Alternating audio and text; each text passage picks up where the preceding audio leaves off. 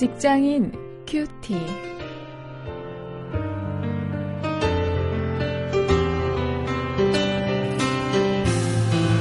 여러분 안녕하십니까? 7월 24일 여러분에게 인사드리는 원용일입니다.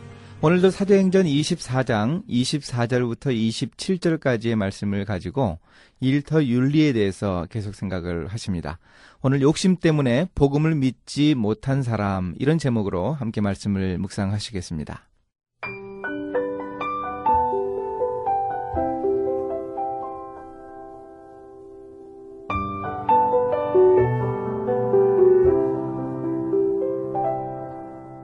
수일 후에 벨릭스가 그 안에 유대 여자 드루실라와 함께 와서 바울을 불러 그리스도 예수 믿는 도를 듣거늘 바울이 의와 절제와 장차 오는 심판을 강론하니 벨릭스가 두려워하여 대답하되 시방은 가라. 내가 틈이 있으면 너를 부르리라 하고 동시에 또 바울에게서 돈을 받을까 바라는 고로 더 자주 불러 같이 이야기하더라. 이태를 지내서 보르기오 베스도가 벨릭스의 소임을 대신하니 벨릭스가 유대인의 마음을 얻고자 하여 바울을 구류하여 두니라.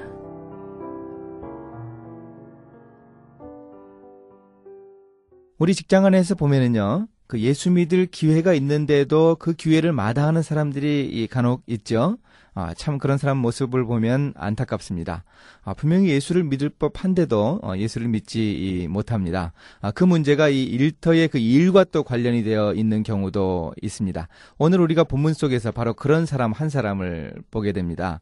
이 복음을 들어서 회심할 수 있는 기회가 있었는데도 그 기회를 놓치는 사람입니다. 아, 다름 아닌 이 벨릭스 총독입니다. 어, 이 사람은 이 바울이 전하는 그 복음에 대해서 관심이 있었습니다. 이 정치적으로 이 사람은 대제사장을 살해하고 또 온갖 그 포악, 포악한 행위를 했고요.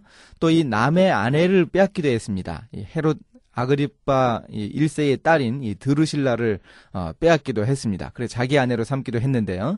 어, 이런 그 윤리적으로 직업 윤리적으로 아주 좋지 않은 그런 사람이었지만은 어, 이 사람은 어, 복음에 대해서 관심이 있었습니다. 그 이런 벨릭스와 그 아내에게 불려온 그 바울이 설교를 했는데요.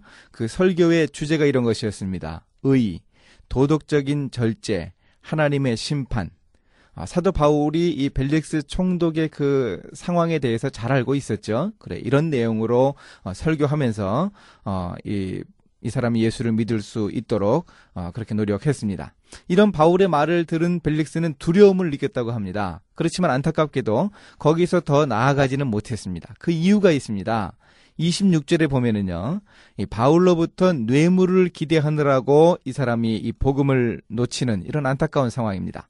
이 벨릭스는 본래 이 탐욕적인 사람인데 여기서 이 바울에게서도 그런 모습을 보여주고 있습니다. 이 뇌물을 받을 줄 알고요. 더 자주 바울을 불러서 강론을 했다. 이렇게 이 본문이 기록을 하고 있습니다. 이 벨릭스는 복음이 진정한 보물인 줄은 몰랐던 딱한 사람이었습니다. 아, 그래서 이 사도 바울이 이 자기에게 뇌물을 주고 풀려나지 않을까 아, 그런 생각을 하지 않을까 생각을 했던 것이죠.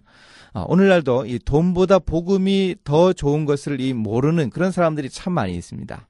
아, 복음이 정말 좋은 것인데 이 그것을 깨닫지 못하는 사람들이 있습니다. 아, 정말 안타까운 일이죠. 또 이 벨릭스 총독은 인기에 영합하느라고 복음을 놓치고 있습니다. 이 벨릭스는 이 바울의 무죄가 확정이 되었는데도 2년 동안이나 바울을 가두어 두면서 유대인들의 지지를 얻고자 했습니다. 결국 벨릭스는 파면이 되었고 이 영영 복음을 영접할 기회를 놓치고 말았을 것입니다. 저는 그렇게 생각을 합니다. 어, 그렇지만 오히려 이 2년 동안의 기간이 어, 오랜 전도 여행으로 지친 사도 바울에게는 조, 좋은 그 휴식의 시간이었죠.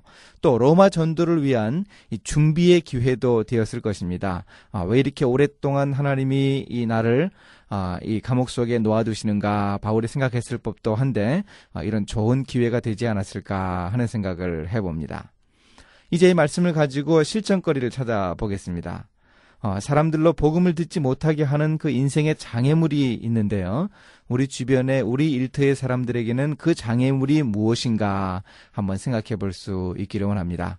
이 벨릭스 총독은 이 돈에 대한 욕심이 많아서 뇌물을 기대하느라고 복음을 놓쳤고 또 인기에 영합하느라고 복음을 놓쳤습니다.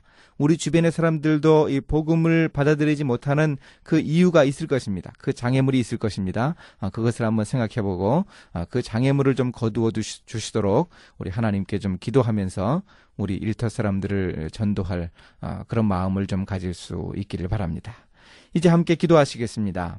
하나님 욕심에 이끌려서 복음을 받아들이지 못하는 우리 동료들이 욕심을 버리게 해주시기를 원합니다.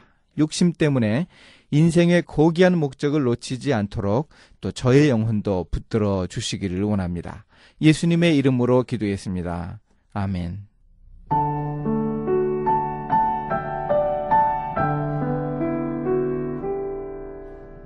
존 맥아더 목사가 한 책에서 다음과 같은 이야기를 했습니다.